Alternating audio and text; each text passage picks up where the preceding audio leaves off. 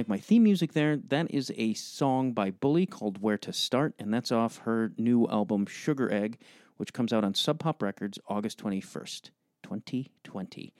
And I said her because pretty much the band, or the, the brains behind the band, is Alicia Bognanno, and she is my guest today, and I'm very excited that she's my guest. And speaking of which, if you're a fan of Bully and you're here because of Sub Pop Records or Alicia sort of pushed you my way, check out some of my older episodes. I interview musicians all the time. I recently did David Pajo from Slint, Man Man, uh, frontman Ryan Kattner. There's 182 episodes for you to peruse through and check out uh, uh, past guests, artists, musicians, activists, authors. Uh, I've really got a great library that I'm proud of. So please go back and peruse some. Uh, I'd like to thank Becca Seitz Flynn from Sub Pop for putting this together. Please thank her. I don't know if you can hear my kid yelling in the background. You know, I'm in quarantine, and to be quite honest, I've I'm right now I'm recording my intro from my bathroom because the baby's crying in one room. My daughter's the other daughter is yelling loudly because that's what four and a half year olds do. So I had to go to the restroom to record this podcast. I'm looking at myself in a mirror. Never pleased to look at myself in a mirror. Uh, I just, you know, I just had a kid. I need to lose some poundage. Anyway, so if you hear weirdness in the background during this intro, it's because I'm a family man and it's mayhem. And uh, uh, if you if you're a parent and you don't enjoy cocktails, wow, you're really uh, you really, I don't know how you do it. But anyway, here is my interview with Alicia Bognanno. It's great. Please buy Sugar Egg, August 21st, Sub Pop Records, Bully. Are you uh, uh, bummed that you're not going to get to tour, or are you? Yeah, I mean that that really sucks. That's kind of how I make a living. But um, we've just been kind of flipping the whole uh, routine to cater it to the internet. And I mean, by the internet, I mean pretty much social media because that's all I really have right now is an outlet to promote music other than press with interviews and stuff, which I know a lot of press is, is occupied with other things that they're covering right now. More important things for sure.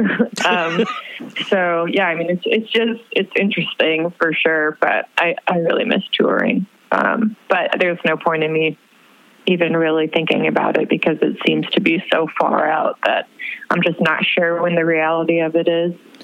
Yeah, I I have some musician friends who've been all right with staying home for a change. Like a friend of mine, it, like he pretty much can only make his living in Europe because he's a jazz guy, and he's actually kind of glad mm-hmm. to, be able to be home and just focus on uh, composing. And uh, has this allowed yeah. you more creative time to like prepare for the next album? Which you probably, I don't know, would you be thinking about the next album already?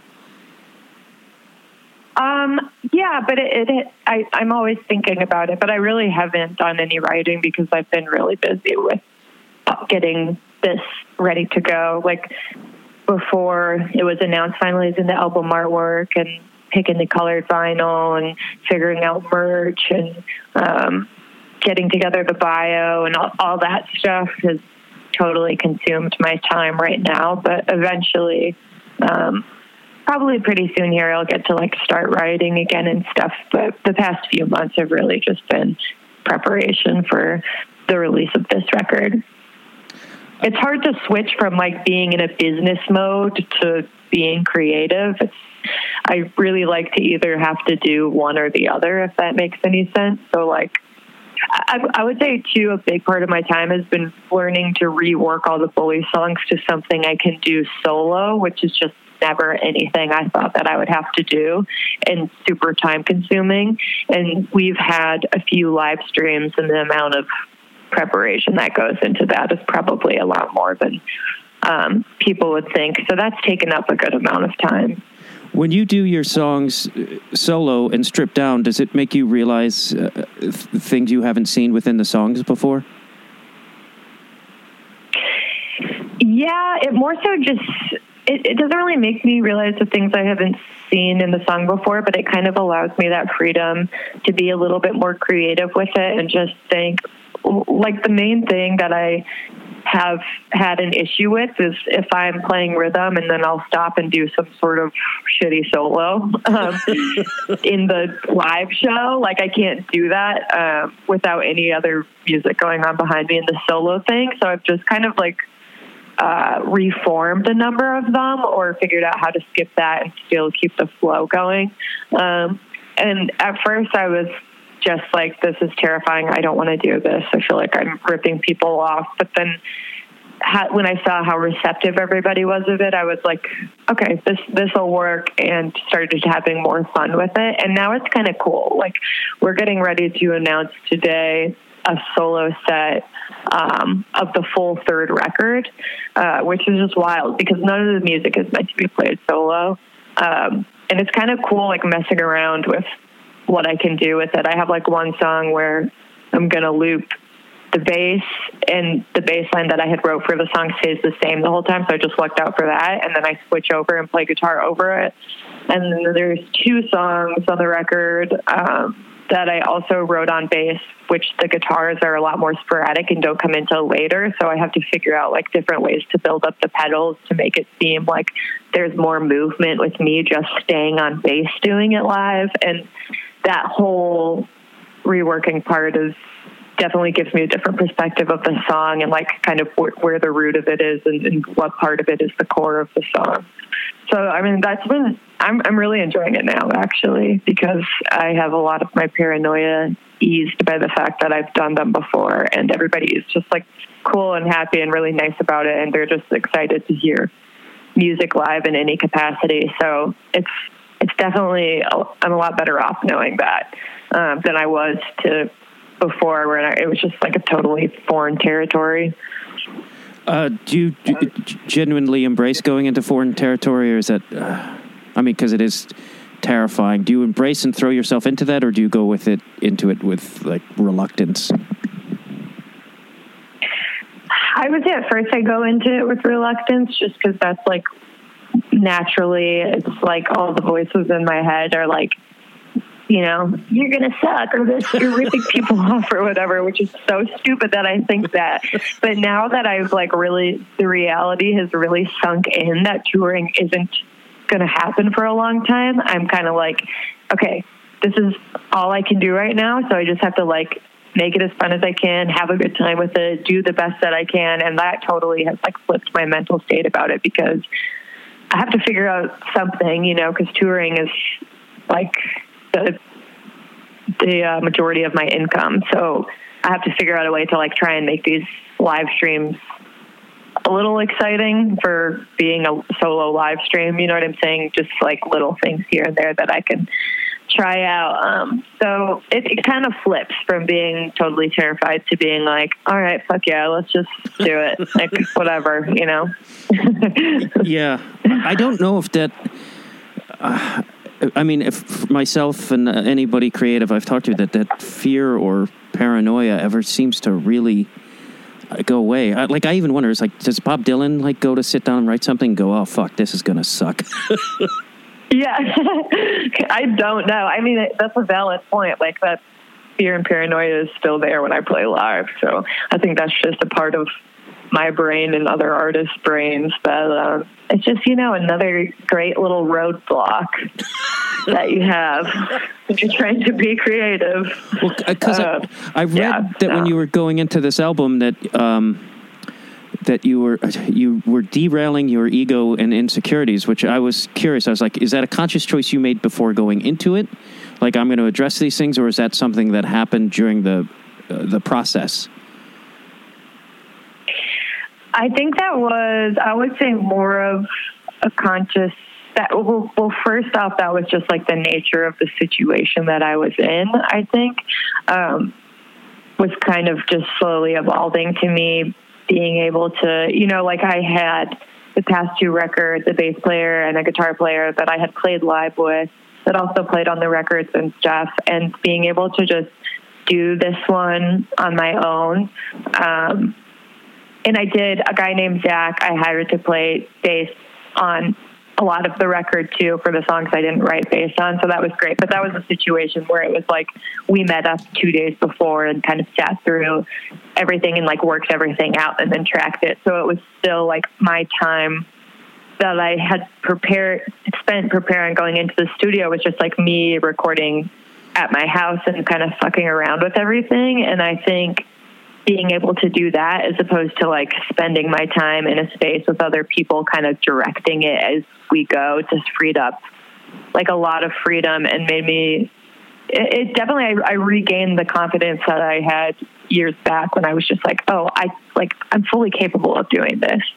And I think getting that back I had just made the commitment of just going for it 100% and just it, it felt like it did when I first started fully and was just really open-minded and um, not paranoid about what other people thought and just kind of doing it for me. And I, I felt like I was like back in that place. And so a lot of it was just like fuck it like have fun do what you want to do and stop fucking worrying about how it's going to be received you know or whether or not people are going to like it. Um, and if someone thinks it's stupid, then who cares? Like, if you're happy with it, it's fine. And um, so that's kind of how I felt about derailing my ego. Was that part of me that's like it needs to be cool. It needs to like sound cool. Cool people need to think it's cool. And then i was just like you know what? You're not very fucking cool. So like just roll with it because it still works what do you, uh, what yeah do you, i mean yeah uh, what do you think t- uh, uh, t- took you away from that? Because I, I can relate to that. Like when you're younger and you're in your 20s, I, I don't know, I had this invincible, like, I'm a fucking genius, which wasn't true, but I had this confidence that went along and i i don't know if it was like lack of experience or but then it is true over time you kind of get pulled away from that what what do you think pulled you away from that confidence a bit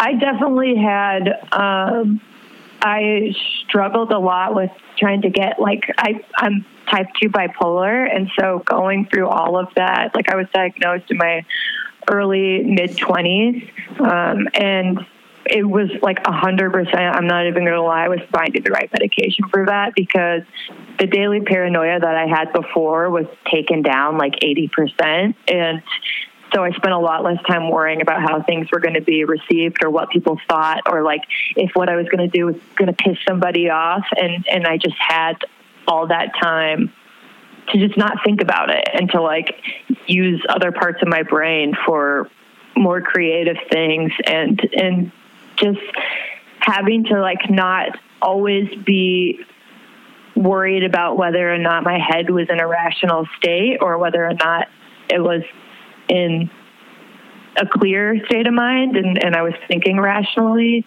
having to not worry about that all the time totally like brought my confidence back because I was like, you know, I know what's going on in my brain. This is totally rational.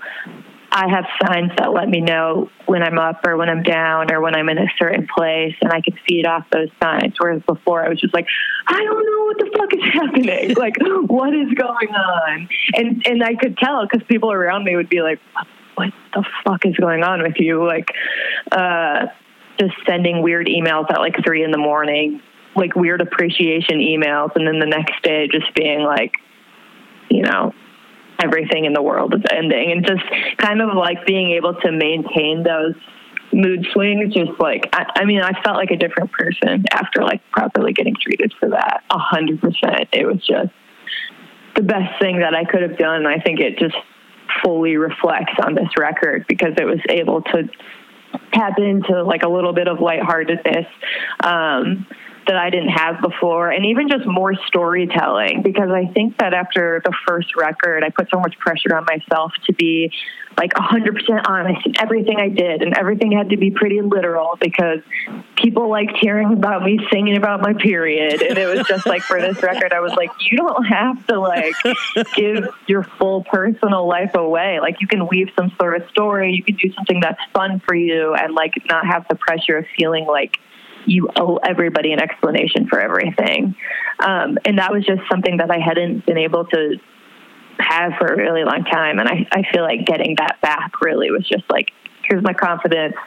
Here I am. Let's just do it like a hundred percent. instead of kind of rocking back and forth. And like whatever. So that second record I was just it was just I was just not in a good place, and it, and everything is such a learning experience, you know. Like even trying to figure out the process of getting back from tour, and am I going to set aside X amount of time to write, or am I supposed to be writing while I'm on the road? And after that second record, when we got back, it was like, okay, well, I don't. All I have to do is write. Like I don't even have a lineup right now, and this is like you know like my job right now and i can do it all from home and i don't have to be running things by other people. Like i can just do what i want to do and i don't think i would have done any of that if i wasn't in a space because i still would have been like i don't think i can do it on my own blah blah whatever. I'm talking so much. Like the lull between these questions i'm like hearing myself talk and the lengthiness of my answers it's like there's probably a problem if I forget the question at the end of everything I'm saying. But oh, I had no. Anyway, I had no yeah. problem. I, I my whole philosophy about the show is it's I'm not one of those assholes who's going to be jumping in and going, "Great, let me tell a story too." I want. it's like I want. Okay. I'm interested in in in your world, and it, it had me thinking because I was thinking that must be. It must have been exhausting to feel that you had to throw so much of yourself into your songs and to I mean, isn't that? It must have been a relief to step away from that. And Yeah. step- yeah. Yeah, because and and it's weird too because about songs based off of interviews and stuff, and you like in my brain it was like things that I wanted to write about, and I, definitely for the second record I was like, well, I'm going to be asked about this, and uh, and I and I don't want to give this answer away, so maybe I should write about something else. And then for this third record, I was just like, fuck it. Like, what? I don't have, I don't owe anyone an explanation. That's not part of being able to write music. You know what I'm saying? It's like some things you want to address, and there's something on, on the record that, that I like talking about, and other things where it's like, you don't have to go into detail. That just puts you in even more of a box than, than you would have been in before. So just like, getting comfortable with myself and realizing that yeah that's not going to like ruin your career if you don't like bow down to everybody who's asking a question. I was just kind of like okay cool. Well i'm going to this this line probably sounds ridiculous but it means something to me.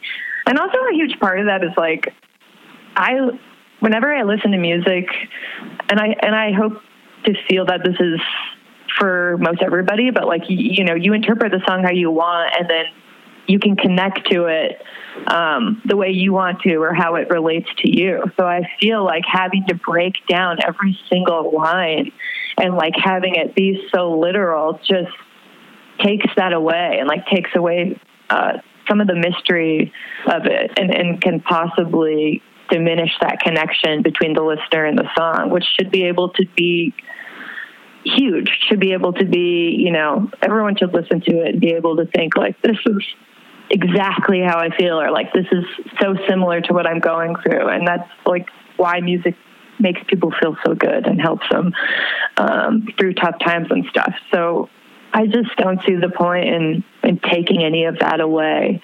Um, Yeah. and yeah, I don't know. Yeah, I've I've wanted to ask song musicians and songwriters like, "Oh, what's that song about?" But I'm like, I don't want to ruin it for myself because because they might be like, "Oh, it was about uh, about a frog in my backyard," and I was like, "Oh, I thought that was a love song."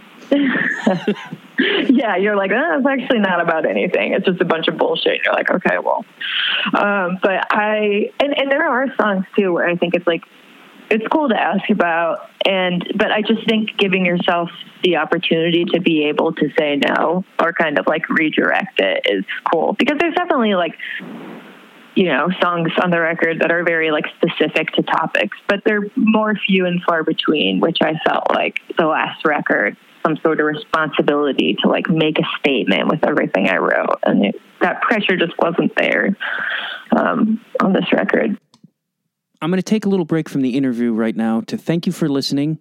And if you're enjoying what you're hearing and you want to be more of the community that is Conversations with Matt Dwyer, you can become a Patreon subscriber at patreon.com slash conversations with Dwyer. There's exclusive content on there. There's bonus episodes, raw files of the unedited uh, conversations, videos, photos. Uh, there's all kinds of stuff. It's a great way. It's also a great way to support the show because uh, I, for a long time, was with a network. I am now independent. I'm doing this all on my own. Uh, so please, uh, it would help me greatly if you became a Patreon supporter. If you can't support that way, feel free to uh, rate and review the show on iTunes and tell your friends about it. That means a great deal to me. And for all things conversations, Matt Dwyer, you can go to themattdwyer.com and you could have links to merch and social media. And that way it's an easy jumping off point for any way you want to find out more about the show, find out, find out more about me, or support the show. I thank you very much for listening. And now we go back to the interview. Some songwriters don't find importance within the lyrics. Um, somebody told me like Cobain, it was like the last thing he thought of when he wrote a song, and I, which I find hard to believe. But do you feel there's an importance to the lyrics, or do you f- think it's just another part of the song? If that does, I don't know if that quite made sense. Oh, no, I a million and a thousand trillion percent feel like the lyrics are really important. I mean, that's probably what I spend the most time on. I have like drafts on drafts on drafts of different lyrics for one song. It's like I'm slowly decringifying the whole thing is what I call it. But like I I just literally go through so many different versions and some of the lines I'm still going back and forth with until I actually track it. But I spend so much time on lyrics. But mainly so it makes sense to me. You know, like I never try and there's nothing wrong with this because music can be just as good. Um, but I don't ever write songs where it's like the chorus means a different thing than the verse and the verse means a different thing than the bridge. I in my head for that song to mean something to me and like direct some sort of emotion, which I want because I have to play it every night, it needs to be a, a full cohesive piece of writing and, and the story needs to you know all be as one um, in my head when I go through it and and make and I need to be able to make sense of all of it. So that is one of the most difficult parts of the process for me is because sometimes you get a super badass verse and then you know you can't finish it and you go back and you just can't tap it back into that emotion or that topic isn't um, you know as triggering as it was during the time when you were writing it. Um, and that's yeah that's one of the biggest parts for me. But i have friends who play music who said that you know they just kind of the lyrics come last to them and they're the least important and their records are great too. So i really just depends i think it just depends on like what your goal is as a writer and and what you get out of it um, as far as how much time you spend on the lyrics. Yeah, I did, you made me think of something. It was like there is an emotional investment in every song, and when you perform it, have you ever had a song that the what it meant to you emotionally changed over the years, and then it was uh, uh, different for you to approach when you did it live? Hmm. Yeah. Definitely. And and that's like goes back to what I'm saying about the listener, not what you know, like if that can happen for me with the song, where I can change the situation and how I can relate to it over the years.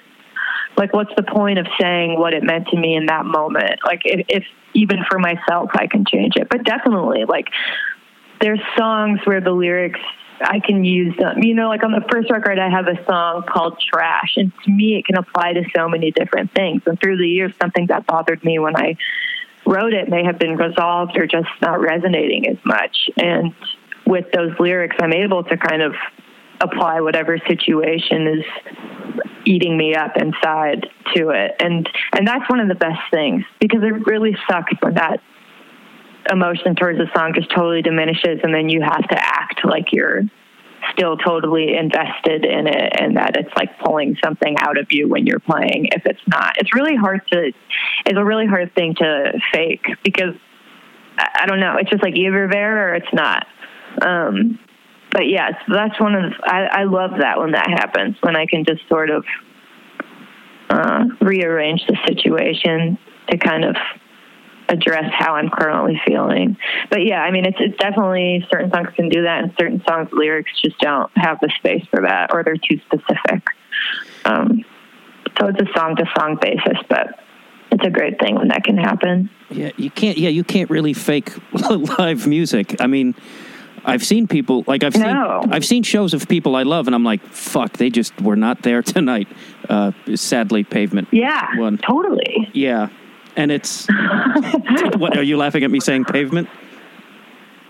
Yeah, no, I just that doesn't surprise me. I I love pavement. I, um, I, I, I was yeah. at the time like there was they they were godlike, and I saw them, and they just and it was at the end of pavement like before they broke up, and it it was just I was literally heartbroken because I was like, you know, and there's nothing more. But then it's like I don't know. Should I uh, expect somebody to be able to give that much every night? I don't know. Maybe that's partly my fault. Is it? yeah. I mean, but that's definitely part of the experience for as like someone who's going to see a live show. It's like you know you want to see that you want to see that it affected them just as much as it affected you while you were listening to it. Yeah, it's just you know if you're doing six shows a week, that's it's fucking exhausting. It's got to be hard to deliver every night yeah, you're going to have an off night or like something's going to have happened right before you played that just like kind of threw you off or got your mind out of it. Or like maybe the van just broke down and all you're thinking about is like how the fuck you're going to get it fixed before you get to the next city because that is a, a very real thing. Um, so yeah, no, it's just, I think you can feel it too as an artist. You're just like, well, I know you can, but like, you know, whenever we get done playing, someone's always like, tonight was it for me or tonight wasn't it for me because you always have like the best show that week. And I don't even know if the audience can interpret what's what you feel like is a really good show versus what they feel like they saw. But um, yeah, you just definitely uh, it's it's like a night by night thing. Yeah.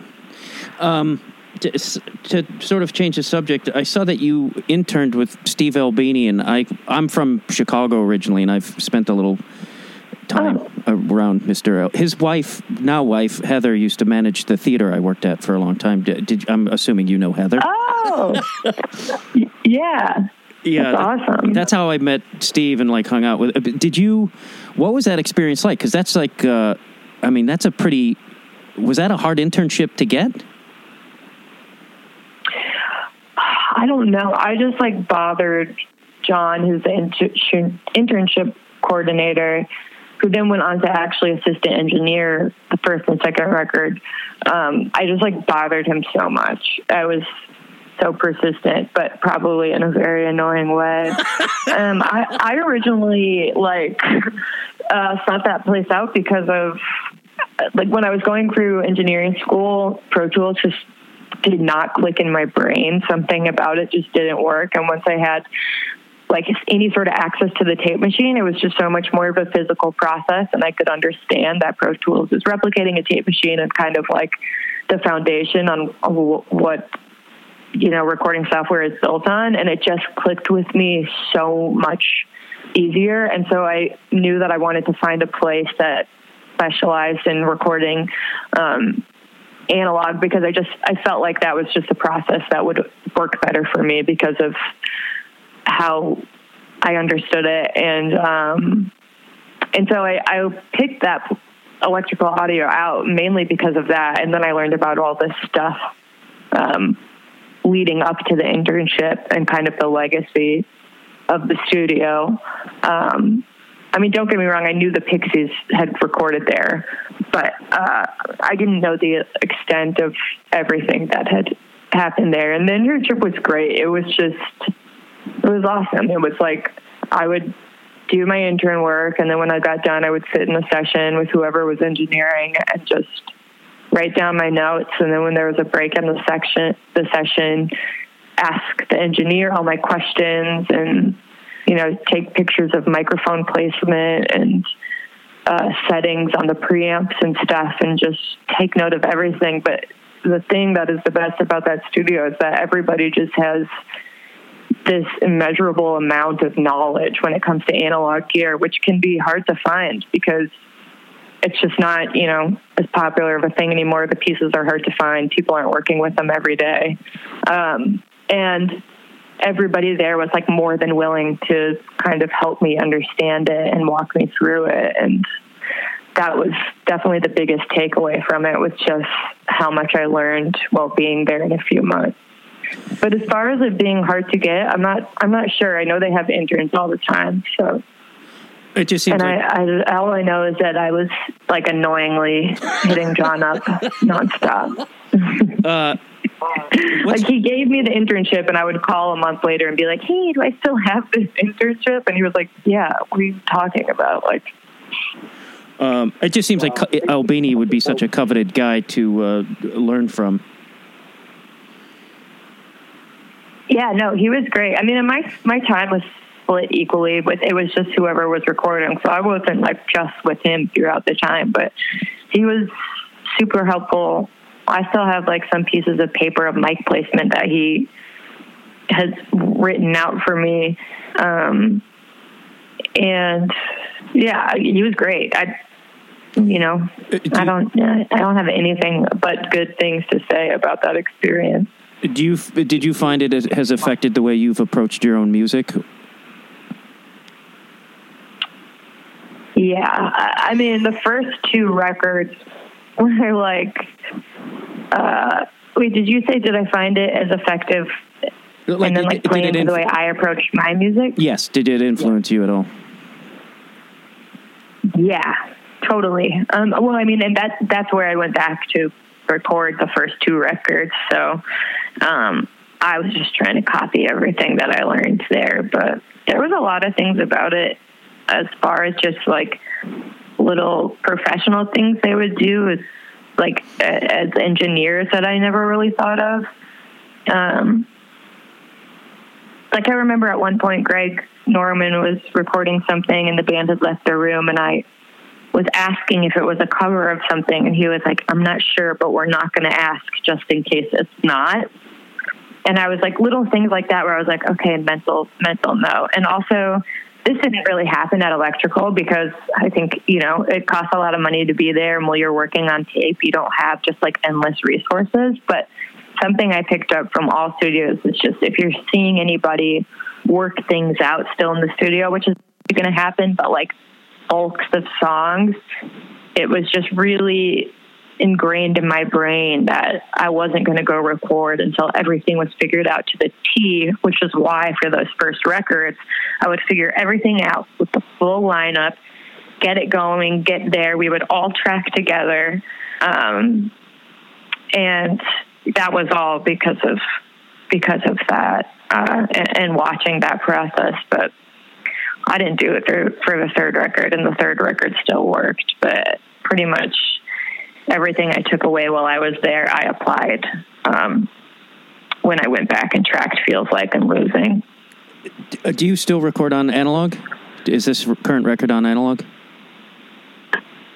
Uh, no, this record is just in, in Pro Tools. I well, I think John did it on tape and then dumped it into Pro Tools, um, or ran it through the tape transformers. I have like a Tascam three house, but that's kind of just for fun.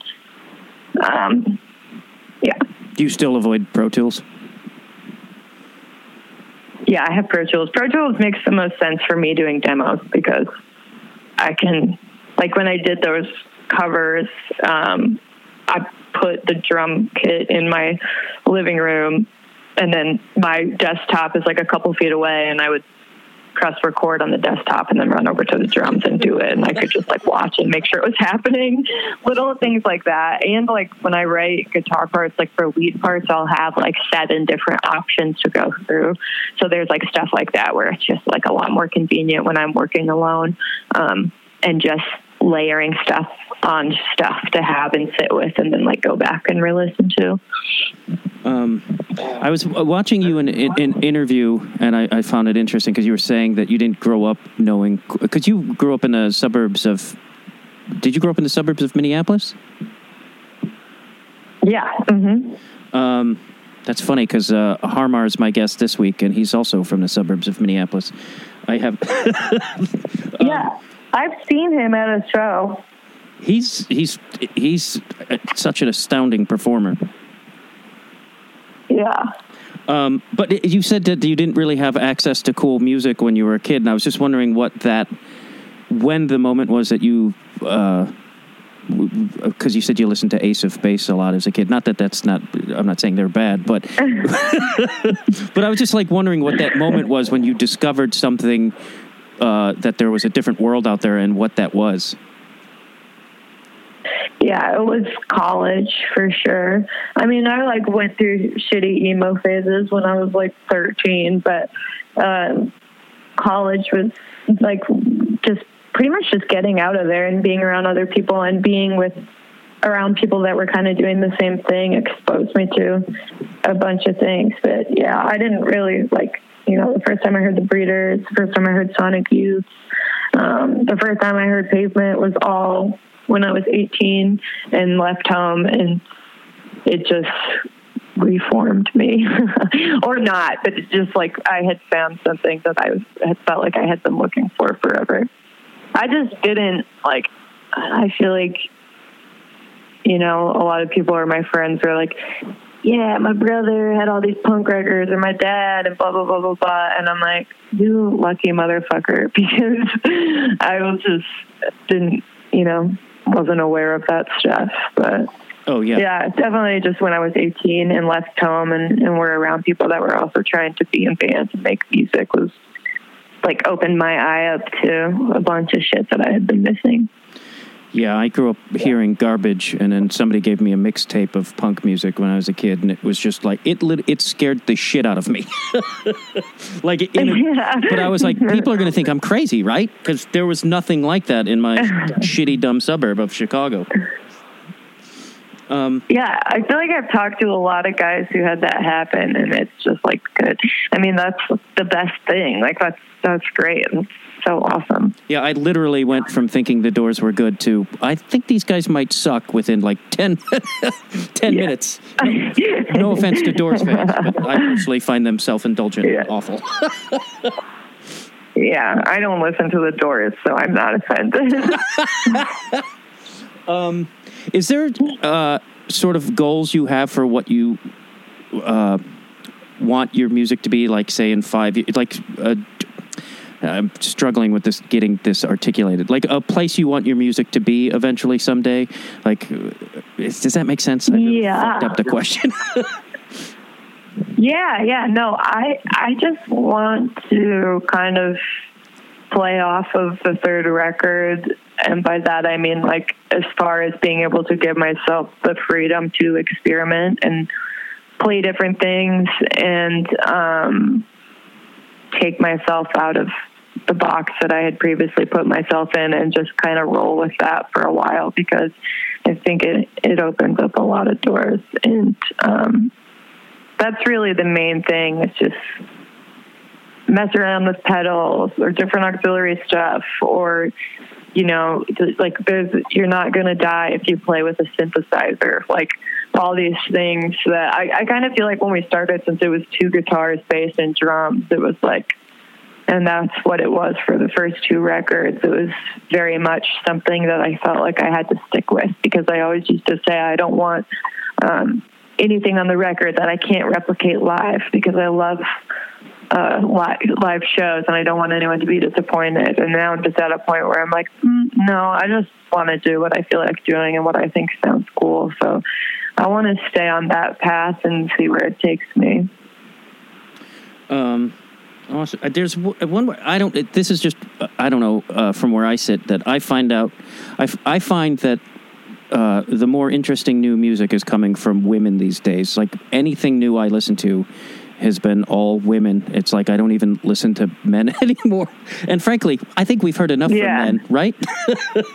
uh, but I was just right. if you have, if you can attribute to uh, why suddenly there is a, uh, it feels like there's more bands being fronted or all women than ever before, which I think is great. I'm just curious why suddenly there's such a drastic shift. I don't know if there's more or if it's just like they're finally being recognized. Um, I just I feel like music and particularly rock has been such a boys club and it's not like really an opening inviting place like that whole kind of idea of someone wearing a punk shirt and a girl saying they like it and them being like name three songs you know or like you don't that like shaming of like you don't know this and you don't know that it's like is the worst thing that you can do because someone's trying to know, they're trying to learn, they want to hear it. And I just, a lot of the stuff, like if you watch a lot of the documentaries that'll like go on and, and talk about the California or the DC punk scene, it's just you hear men talk and you're like, God, that's so shitty, you know, like it's awful. Um, but I know it was always there. I think it's it's being brought to light a little bit more, and I just think that you know people are just starting to say no and do what they want to do and and and, and include themselves instead of you know I don't I don't I don't really know. All I know is that I feel like it is you know naturally was just like a boys club and now it's kind of reforming and and I know that women just you know bring each other up and are inspiring each other and I think that just creates a lot more space um, for them to make music and feel safe making music um, and playing live. Because even if you look back at those tapes of like what Bikini Kill had to deal with, it's just like, fuck, I don't blame you. I wouldn't want to play music either, you know? Not like they don't, but you know what I'm saying? You watch right. it and you're like, yeah, that doesn't, this guy in the front row just screaming that you're a slut, that really doesn't look fun to me, you know? Did, did, um, and that was, and that was the norm. That was just like, you know, I mean, now there's just, people are fed up with it. Again, they've always been, but I'm not really sure. I don't know. I mean, uh, I don't know, but I'm I'm glad that it is. I'm glad that it's happening. Uh, uh yeah, I I feel like I don't know, like like I said, we've we've kind of heard enough from men. it's like let's take a break, white guys. Yeah. um, yeah. Yeah. Please. Yeah, I, even a guy I interviewed a couple weeks ago, he they have a female drummer, and he said when they toured the Midwest, they still would get people being like, "Oh, you got a female drummer," and it's just like, "Are we fucking? Are you kidding me? Like, still?" Yeah, yeah. Oh, it doesn't stop. Uh, it gets better, but it doesn't stop. Well, awesome. I just I want to thank you for your your time. And if uh, uh, where can people find all things that are bully? Yeah, um, bullythemusic.com, but also Instagram is like I would say the most active as far as sharing music and shows and everything, and that's bullied at bully the music. I feel so weird shouting out my social media accounts, but like I never thought that this was me, but I guess it is now. Um, I don't know what Twitter is. I think I think it's all at bully the music, um, but yeah, so anywhere on social media, and that'll direct you to the website. And I'll, and they've got a mailing list going and all that special stuff. Great, and I'll put all that stuff in uh, show notes. And I, I thank you very much for your time. I, I hope it wasn't painful or anything. No, it was great. Thank you so much. Thanks for listening to me just talk on and on. No, that's what I want. I think uh, that's I, no one wants to hear from me. I'm a I'm a white guy. Remember? uh, that is not true, but.